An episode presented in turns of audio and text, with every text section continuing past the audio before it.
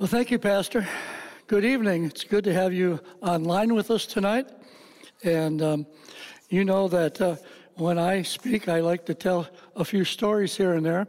And uh, but tonight I want us to take a look at waiting, waiting. I think if you're like me, uh, down through the years, you've probably had problems with waiting and one thing or another. Um, and sometimes, uh, sometimes waiting can be a problem. It can be a problem. I remember, and this is a story, but I remember when I was a freshman in high school, I made the varsity baseball team, and um, and I was hitting. I, I couldn't believe it. I was getting all kinds of hits. I was leading the team in hitting the first five or six games, and then all of a sudden, I hit a wall, and I could not hit the ball even out of the infield. In about three or four games, I mean, I went hitless, and uh, I started feeling bad. And uh, the next day, the coach called me in his office, and he was, Coach Middlestadt was like a dad to me. And uh, he said, "Rick," he said, "you can hit the ball." He said, "but the problem is, is you're not waiting for your pitch." He said, "you're hitting the pitcher's pitch." He said, "wait for your pitch, and then knock the cover off the ball." And I learned how to wait for my pitch, and it and in baseball, it uh, it helped me through about thirty-five, forty years of playing baseball. But anyway, that's a, a subject that I had to learn to wait. I was a very hyperactive kid growing up, and waiting was really a problem with me. But you know, it's too bad that that waiting about in sports didn't carry over to some of my waiting in life. You know, my wife will tell you that uh, that.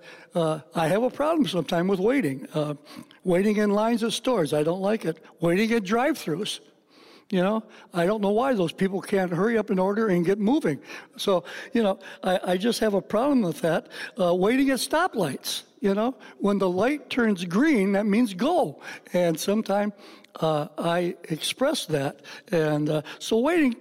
Uh, Has, has been a problem with me. I'm getting a lot better at it. But, you know, the Lord blessed me and helped me with waiting when he gave me three daughters, you know. And I learned to wait, especially when you only had one bathroom with a shower. I learned to wait very patiently. I learned to wait when we got ready for church because it never failed. One of them was late getting out. So learning Is always uh, has always been a problem, but but there's also been victories in waiting. And you know, God's word has a lot to say about waiting. But let me tell you, when Norma and I were going through uh, probably our thirties and early forties, uh, we were under a pastor. He was like a father to us too. Uh, his name was Reverend Hunter, and I just I want to quote something that he told us: "God is never late, but God is also never early. And that about him can almost scare us to death." And isn't that true? He's never late and he's never early, but waiting can sometimes scare us to death, okay? But you know, tonight we're going to take a look at waiting and what the scripture has to say in waiting. Um, and I, I, I called this uh, tonight, Waiting Brings Help. And you know, I knew a couple weeks ago that I was going to be speaking on this subject, and you wouldn't be you wouldn't believe the things that have happened in the last week or so with me that I've had to learn to wait. And it took me a while to understand, hey, wait a minute, I should be waiting, okay? So let's just see what the Word has to say, and I'm going to just read a few before we get into our points. Uh, Psalms thirty-three twenty. "We wait and hope for the Lord, and he is our help, and he is our shield." We have to remember that, that when we wait upon the Lord, he's our help. He will help us, and he's our shield. He will shield us from things. Another one, Psalms forty-six one, "God is our refuge and our strength, a very present help in time of trouble." Again, he's our help in time of trouble. How many of us get in trouble because we do not wait upon the Lord? We think we can do it ourselves. I can handle this, and all of a sudden we're in trouble, and who are we blaming? God. But he says, you know, he's our refuge. He's our strength. In other words, our refuge. We can hide in him. I love that. Psalms twenty-seven fourteen, "Wait for the Lord. Be strong. Take to heart and wait for the Lord." Wait for the Lord. Be strong. In other words, be strong when you're waiting. Don't be wishy-washy. Be strong and wait for the Lord. Um, in the King James, I, let, let me let me quote that one from the King James, because that's what I grew up on. And when I read that, I thought, wait a minute, let me see what King James has to say. And the King James says, "Wait on the Lord and be of good courage, and he shall strengthen your heart. Wait, I say, on the Lord." And, you know, to me that carries a little bit more weight. It carries a little bit more of, of being strong and being courage. Sometimes it takes courage from us to wait on the Lord, to wait on the answer. Because if you're like me, we can wait just so long, and it's time to jump in and take care of it myself. So tonight there's four points I want to take a look at on waiting. And the first one, waiting brings strength from God. Isaiah forty, thirty-one, "And those who wait or hope in the Lord will run, will renew their strength." Those who wait on the Lord will renew their strength. You know, waiting, waiting, he says here, or hope, one version says hope, another one says waiting. God says, "I will renew your strength." You know, why does he need to renew our strength? Because he knows we can't do it by ourselves. We need the strength of the Lord. You know, we lack, and, and God knows this, we lack sometimes the strength we knew we need to see this problem through, to see the thing that we're looking for direction or that we're looking for an answer. We need the strength of the Lord to see us through. And when we try it on ourselves, what happens? We get weary, we get tired, we get worn out, and sometimes we just say, "I want to give up." But it says here, "Wait, and he will renew our strength." He'll renew our strength. It says he'll renew our strength so much that we'll soar like wings of an, of an eagle. We will run and not grow weary. What's he saying there? I will be with you. I'll be with you. I'll walk down this path with you. I'll run this path with you.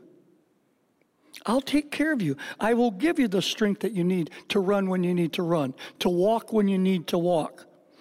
And you know, when we're doing it, When we're doing it through the strength of the Lord, we know when to walk and we know when to run. We know when to walk and we know when to run. And that's so important. Because why? Because we can grow weary running all the time when we should be walking. We can grow weary trying to do it by ourselves and trying to worry. You know, and that's what fret means. It's not just a cute word for worry, because we worry it's not going to happen. He said, "Do not fret yourself." Do not fret yourself.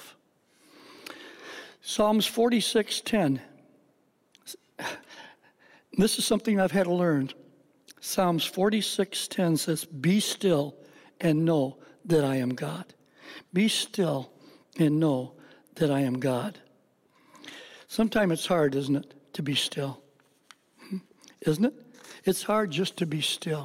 In other words, if you're still, you're resting. If you're still, you're resting in the Lord. How do we know that God is not answering? How do we know that God is not answering if we're not listening to what he has to say? Or we're not still and listening to what God has to say. Be still.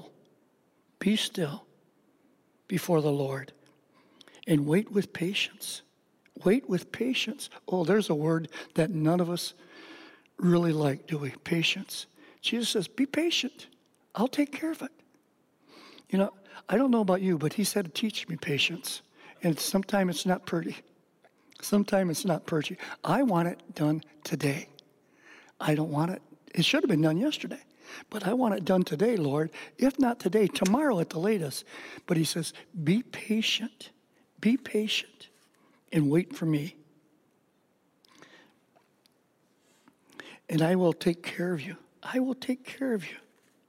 So again, being patient, walking, and soaring like an eagle. It's his strength. It's his strength. And what? We will not grow weary. In other words, when we're in him, he's our strength. We will not grow weary. Let's go on to number three. Waiting brings stability. Waiting brings stability. And, you know, stability is a word that sometimes uh, we have problems with. I'm stable, I'm stable, but it's being stable in the Lord. Psalms forty, one and two, wait patiently for the Lord. He turned and he heard my cry, and he lifted me out of the muck. Don't we get in that sometimes? It says slime pit, but we get in the muck and the mire, and we get stuck. What are you saying here? If you wait patiently for me, I hear you. He's telling us all, I hear you. Wait patiently. When we do it ourselves, when we do it ourselves, friends, this is what happens. We get stuck in the slime pit. We get stuck in the mud. And you know what happens when we get stuck in the mud? We get bogged down. We can't, we can't even lift our feet up. We can't move in the right direction. It slows us down. If you've ever been out hunting, and I used to duck hunt a lot. And, you know, when I was out duck hunting, and especially out by Lake Erie, you know, that, that, that first part is really usually quite mucky. And there are times that I got stuck in that mud, muck, when I was, especially when I was young, growing up. I got stuck in that, and my dad would have to come out and help pull me out. And that's what God is saying here. I hear you, and I will lift you up. If you're down, I will lift you up, and I'll set your feet upon the solid rock. There's the stability. We think we can do it by ourselves, but we can't do it. We can't do it without him helping. And what are, you, what are you saying here? I will lift you up, and I will stand you on solid rock. I will give you that stability that you need, that stability that is in me. You know, that's what we need. We need that stability in the Lord. And he says, I will put your feet on solid rock and give you a firm place to stand. I can't think of a better place to stand than standing on Jesus Christ, standing on the Word of God. You know, heaven, and you've heard Pastor say it many times, heaven shakes when we read the Word. And when we're standing on that Word, I wouldn't be surprised heaven trembles. Standing on that Word. First Peter five ten. First Peter five ten. And the God of all grace, who has called you, he's called all of us, he's called all of us, who has called you to his eternal glory in, in Christ, after you've suffered a little while, he will restore you. He will make you strong and firm and steadfast. He will make you strong and firm and steadfast. I love that. The God of all grace. What are you saying here, people? The God of all grace will complete what he has started in you. He will complete it, and he will make you strong. What's it say? He will restore you. You know, I can remember fifty-one years ago when God had to come in to a mud-filled life and restore me. And you know, it wasn't overnight. It wasn't overnight. But he restored me step by step by step by step. As I listened and as I waited, I was afraid to take a move. I was afraid to take a step without God because I stepped the wrong way every time I did. But as, as God opened up the doors and as God taught me through his word, you know, he says, I will restore you and I will make you strong. I will make you strong and firm. Strong means stability. He'll give us stability. He'll give us the strength. Firm means what? Means he will ground us. Ground us in the Word of God. Ground us in our salvation. Ground us in what we believe. When Satan throws his darts at us, we can throw up the shield of God because we're grounded in the Word. That's so important, to get grounded in the Word. And I'll, I'll be perfectly honest with you today, tonight. I think one of the problems that we as Christians really have is being grounded in that Word. We give in too early. We give in too easily when Satan throws it. Oh. And then steadfast. He will secure us. He will secure us. And you know, sometime God has to come in and just settle us down. He has to come in and settle us down and give us the strength and saying, hey, I'm here. I'm your stronghold. Run to me. I'm that tower that you can run to. I'm that tower that you can hide to. And that's what he is saying here. Strong, firm, and steadfast. And number four. Number four, waiting brings submission. Waiting brings submission. You know, that's another word that a lot of us don't like, submission. I'm my own person. I don't need to submit. I think uh, I think it's a word that's been overused sometime, but I think it's a word that all of us need to learn and to practice, is submitting to God's will, submitting to what he has to say. Listen, if Jesus had to do it, if Jesus did it, we should do it. Luke twenty-two, verses forty-one and forty-two. Jesus withdrew himself about a stone's throw away, and he knelt down and he prayed.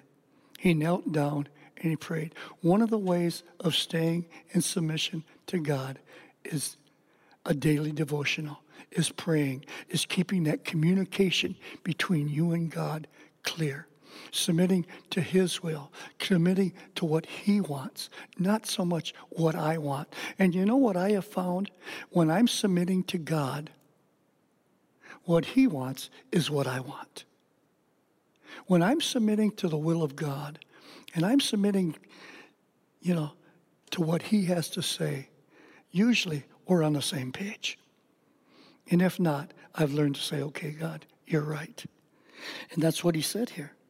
In verse two, in forty-two, he says, Father, if it's your will, remove this cup from me. If it's your will, remove the cross from me. But Lord, it's your will. It's your will, not mine. What he is saying here, it's always your will, Lord. It's always your will. You know, submitting, I've learned down through the years, um, there's a lot of different ways to submit, but I think we need, it's called total submission to God. God, I will give you this part of my life, and I will give you that part of my life. But God wants a total commitment from, from, from us. Total commitment means physically, mentally, and spiritually. God, I'm yours, one hundred percent. Do with me what you want. And that's what Jesus was saying, isn't it? Do with me what you want. I'm yours one hundred percent. God always knows best in our life. He always does. He knows what's best for us. We think sometimes we know best. And there's some times that, that, you know, when I'm submitting to God and I'll say, God, I don't like the way this is going.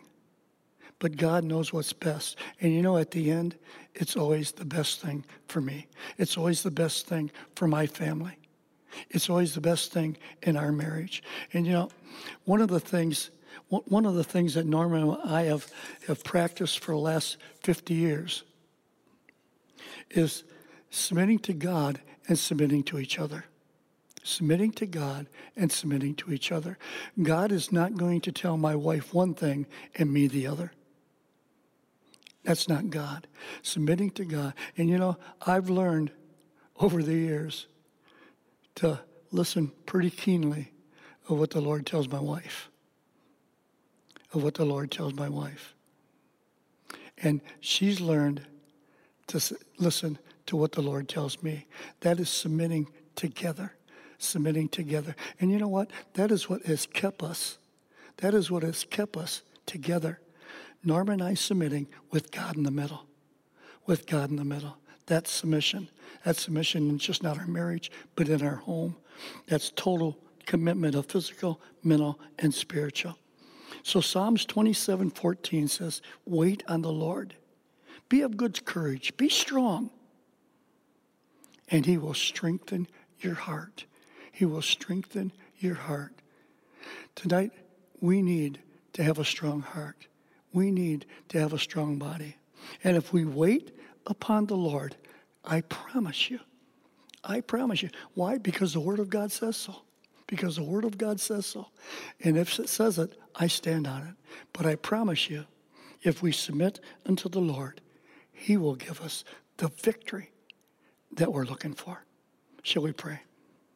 Our Heavenly Father, we thank you tonight, Jesus, that your word, your word, Heavenly Father, tells us to wait upon you. And Lord, tonight, we as individuals, we as a church, thank you for your word. We thank you, Heavenly Father, that you're never too early and you're never too late and you're always just on time. We ask in your precious and holy name, amen. Thank you so much, Pastor Rick, for challenging us and encouraging us with the word of the Lord tonight. Before you go, let me pray with you again this evening and just thank you so much for your generosity and your faithfulness. If you need any information or you'd like more information about what Pastor Rick preached on this evening, please email us at the address you see on your screen, office at woodland dot church, and we'll respond to you right away there. Or if you want to ask Pastor Rick a question about he... what he shared with you tonight from the Word of the Lord. Also, all you have to do is just email him at that same address, and uh, he'll get the message and follow up with you right away.